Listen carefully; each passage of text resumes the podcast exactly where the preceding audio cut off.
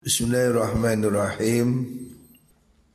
Qala Rasulullah sallallahu alaihi wasallam Ma ba'athallahu min nabiyyin niku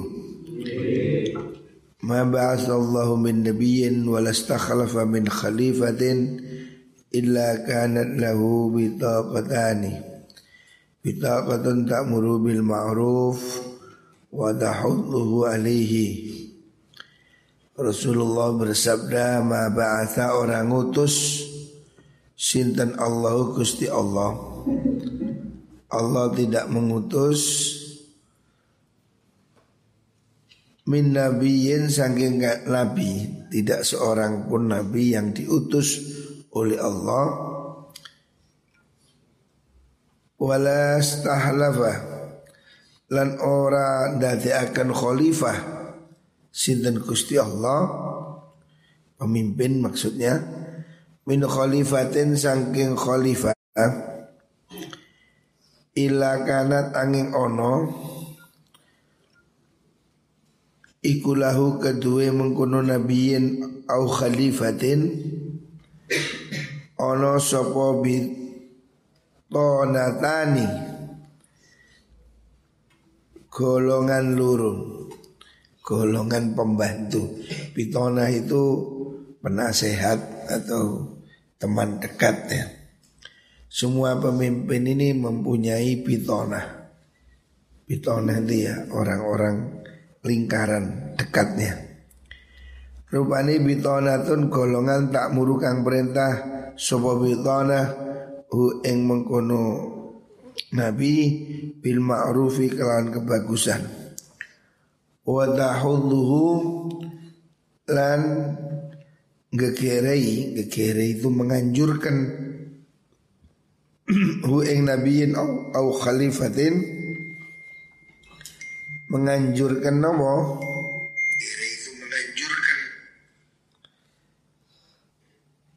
alaihi ing atase mengkono ma'ruf.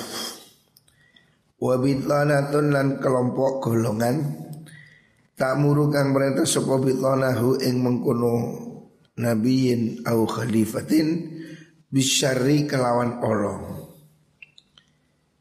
Wa dahudduhu lan gegerei mendorong mengajak hu ing mengkono nabi au khalifah alaihi ing atase syarrun. Fal ma'sumu mongko utai wong kang den reksa Allah iku man wong asoma kang ngrekso hu ing man sinten Allahu Gusti Allah. Jadi kita nabi atau para pemimpin ya pada konteks hari ini ya pemimpin selalu mempunyai dua kelompok. Teman atau apa? Dua kelompok yang selalu mendorong ada kelompok yang mengajak kebaikan, mendorong kebaikan, dan ada kelompok yang mendorong kejelekan. Jadi harus hati-hati. Semua manusia dalam uh, penafsiran ulama, semua orang ya itu mempunyai bitonah itu. Apalagi pemimpin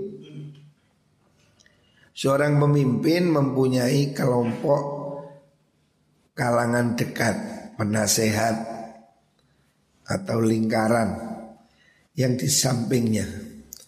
Itu ada kelompok yang ngajak baik, ada kelompok yang mengajak jelek. Di mana pun seperti ini, selalu ada orang yang mendorong kebaikan, sebaliknya ada yang mendorong kejelekan. Makanya harus hati-hati memilih teman. Apalagi kalau dia seorang pemimpin ya. Pasti banyak kepentingan kasak kusuk yang berusaha mempengaruhi Baik itu pengaruh baik atau pengaruh jelek ya.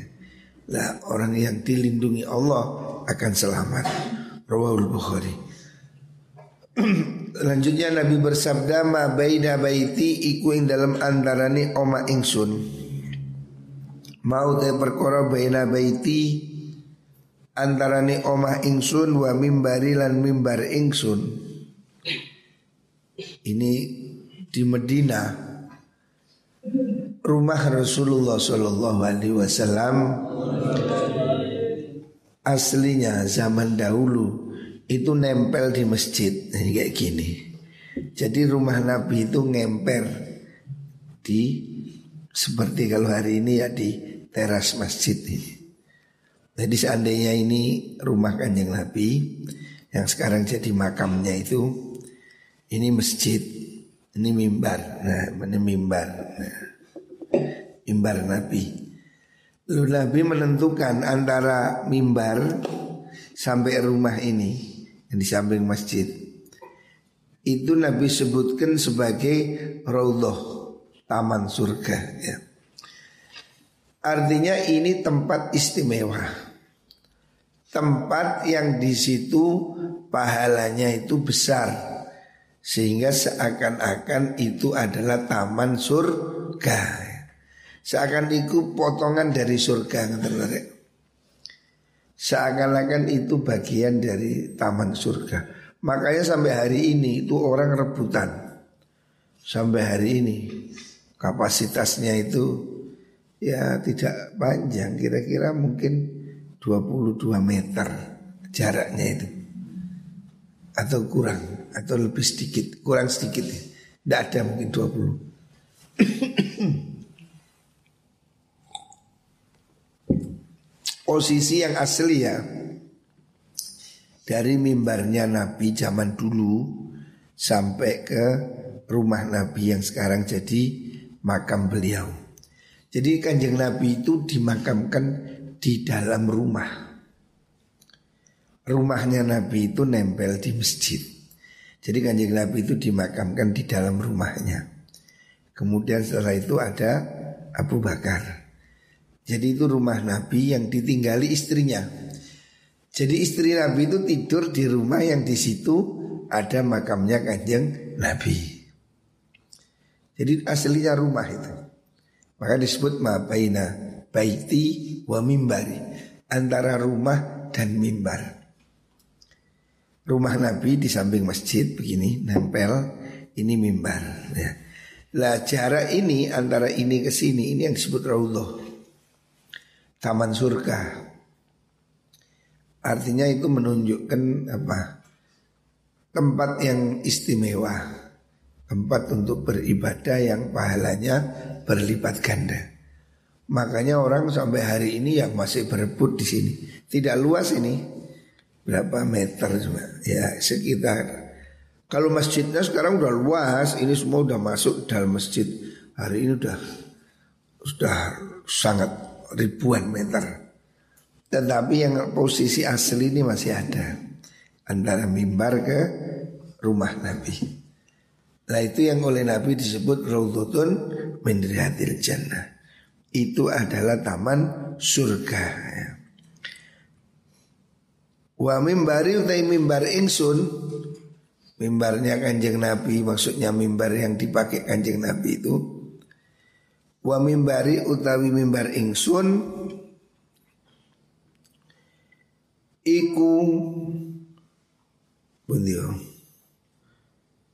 Wa mimbari utai mimbar ingsun Iku ala haudi ing atase telogo ingsun.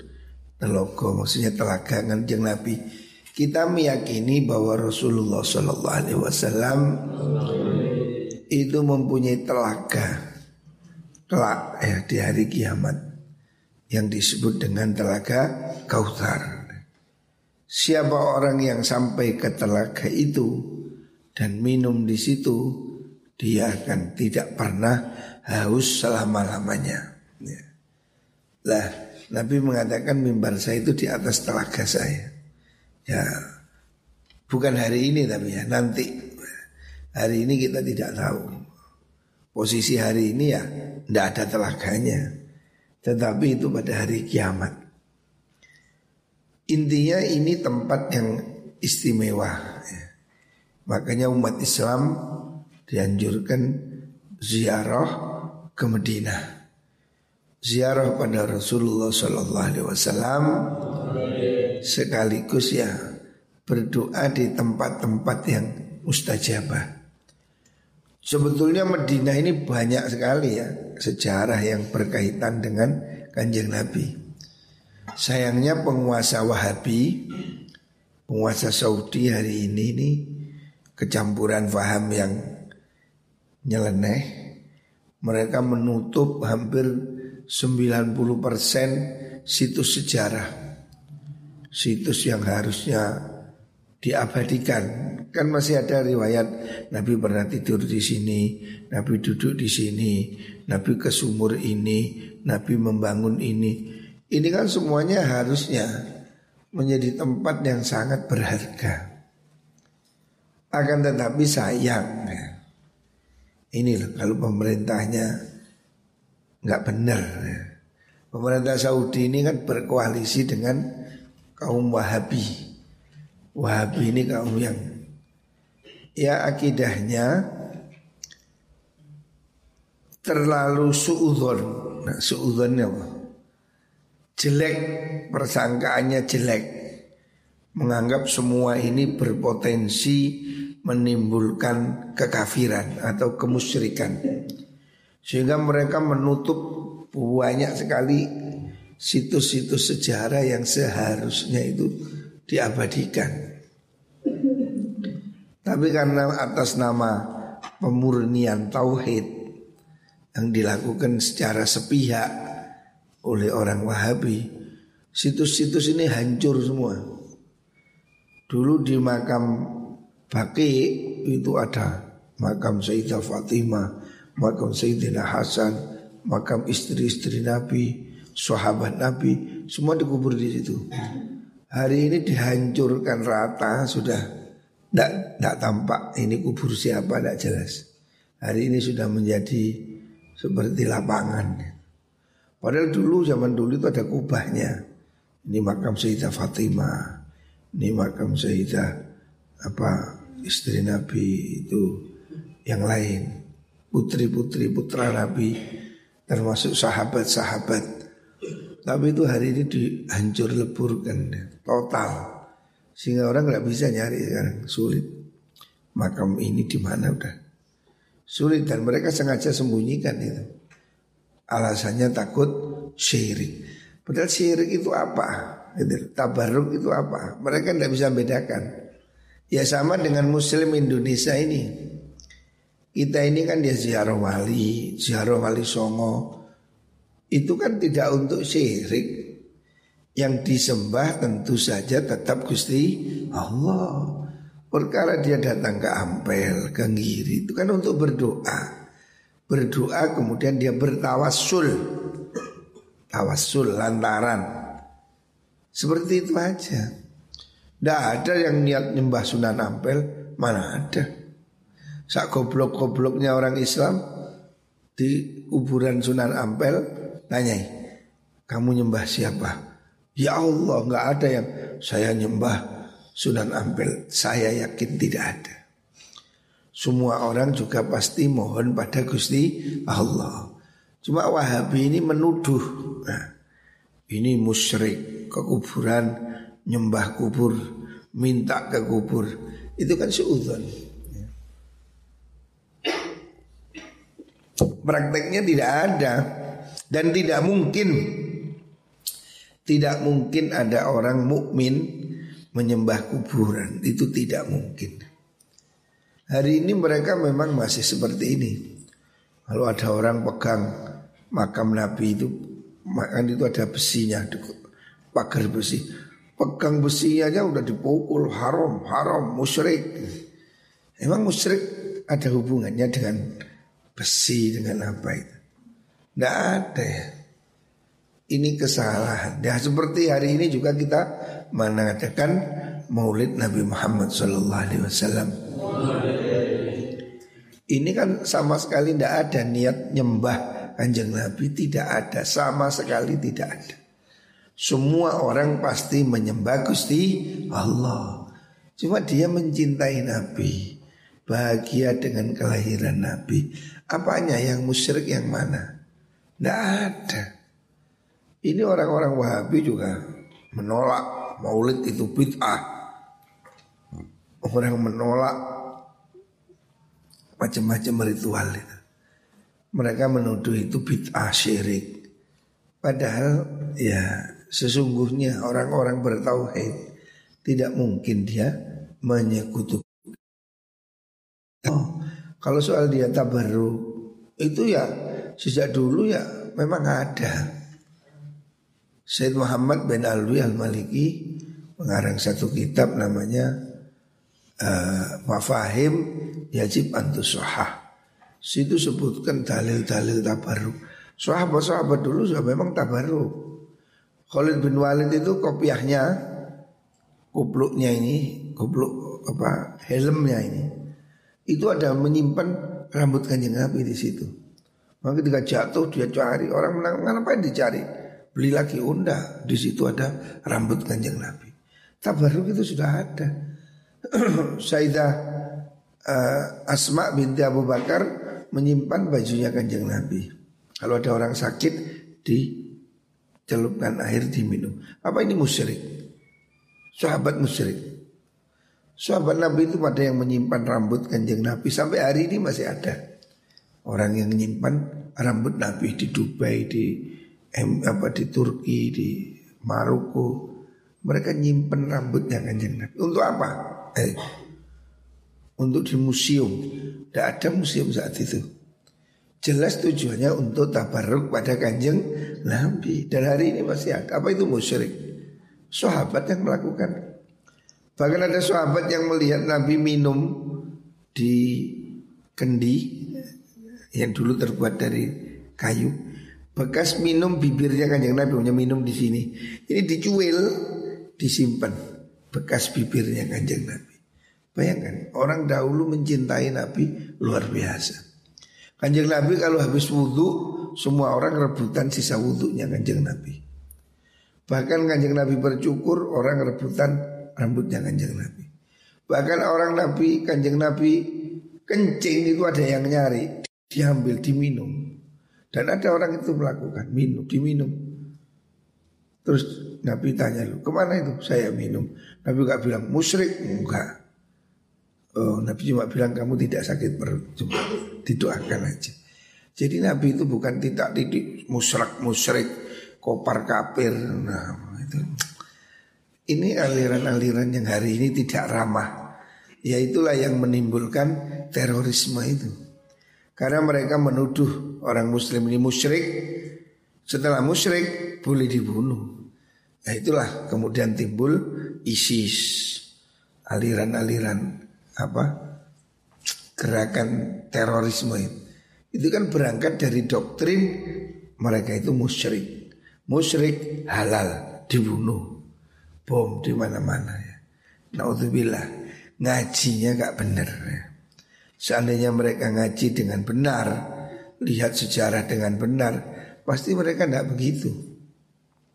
Soal tabaruk ini bukan tidak ada hubungan dengan musyrik. Tabaruk dengan tabaruk ayat Al-Quran, tabaruk dengan orang soleh, tidak oh, ada masalah. Dulu Nabi siapa itu? Nabi Yusuf ketika menyuruh saudaranya untuk menyembuhkan ayahnya. Kan ayahnya buta. Namanya siapa? Ayahnya namanya Nabi Yakub. Nabi Yakub nangis kehilangan Nabi Yusuf sampai buta. Kemudian Nabi Yusuf mengatakan, "Idhabu bi komisi hada." Fa'alqi ala wajhi abi apa? Allah merintahkan dari surat Yusuf itu. Allah mengatakan Nabi Yusuf bilang sama saudaranya ini berikan baju saya. Baju saya tempelkan wajah ayah saya yang di sana yang buta itu. Yakti basir, dia akan melihat. Loh, kan tabaruk, kelambi diusapno, musyrik. Masa Nabi Yusuf musyrik? Tidak ada kaitannya dengan musyrik ya. Ya sama dengan kamu minum obat, saya minum jamu. Musyrik, mempercayai temulawak mengobati musyrik apa tuh saya menekotkan jamu ini mengobati ya enggak jamu ini hanya lantaran anget tak umbe ya. Alhamdulillah. Ini kan lantaran aja. Yang menyembuhkan Gusti Allah. Kalau semua orang yang mengambil lantaran itu tabaruk itu musyrik, ya musyrik apa?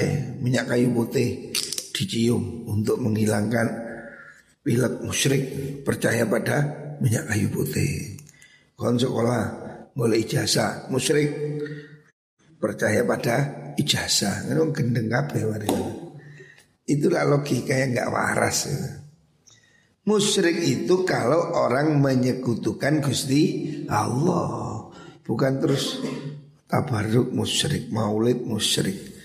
Lalu surga tinggi ini sopo, kabeh musyrik. Tak sepi surga ini. Wah kecelek wong ini, surga lu kok sepi. Hmm. Mbok dewe ini, surga King Kong. Mereka itu hayal, ini tidak benar. Ya. Makanya kita berakidah halus sunnah wal jamaah. Rawahu pundi Rawahu Bukhari wa Muslim an Abi Hurairah. Selanjutnya Nabi bersabda ma'asarra man istaghfara wa in ada fil yaumi sab'ina marratan. Ma'asarra orang netepi maksiat.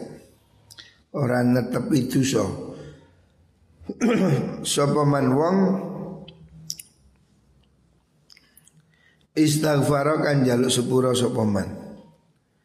Wa in ada senajan baleni sapa wong fil yaumi ing dalam sedina sab'ina ing pitung puluh apane marotan ambalane. Rawahu Tirmidzi.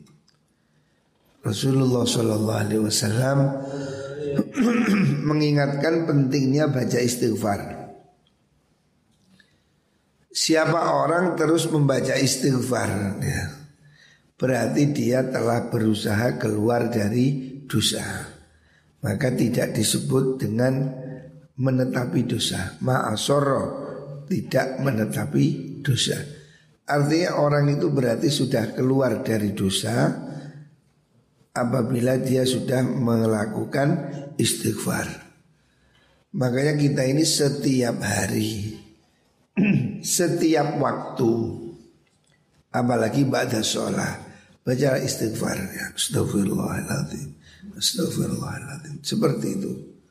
Mohon ampun pada Allah. Walaupun wa in ada senajan baleni subuh wong baleni fil yaumi ing dalam setino dalam satu hari sabina kelawan pitung buluh apa nih ambalan wilangan itu marotan marotan ambalan. Artinya selama orang ini masih mau istighfar walaupun mengulangi lagi itu dia disebut sebagai orang yang sudah berusaha bertaubat.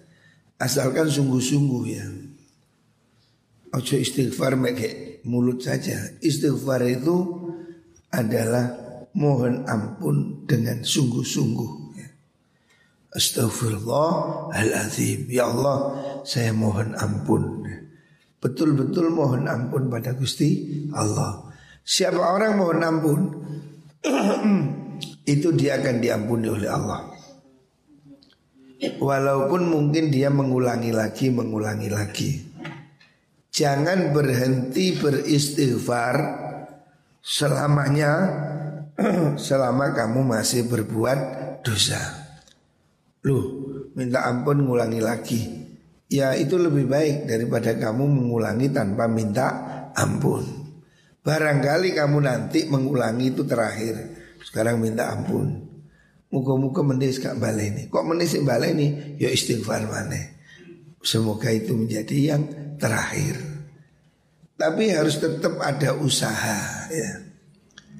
Kalau kamu melakukan dosa harus berusaha menghapus menghapusnya ya dengan istighfar dengan perbuatan-perbuatan yang baik supaya itu bisa melebur ya wa bi sayyi'atal hasanah huha kamu ikuti perbuatan jelek dengan perbuatan baik supaya ini bisa melebur kejelekannya itu.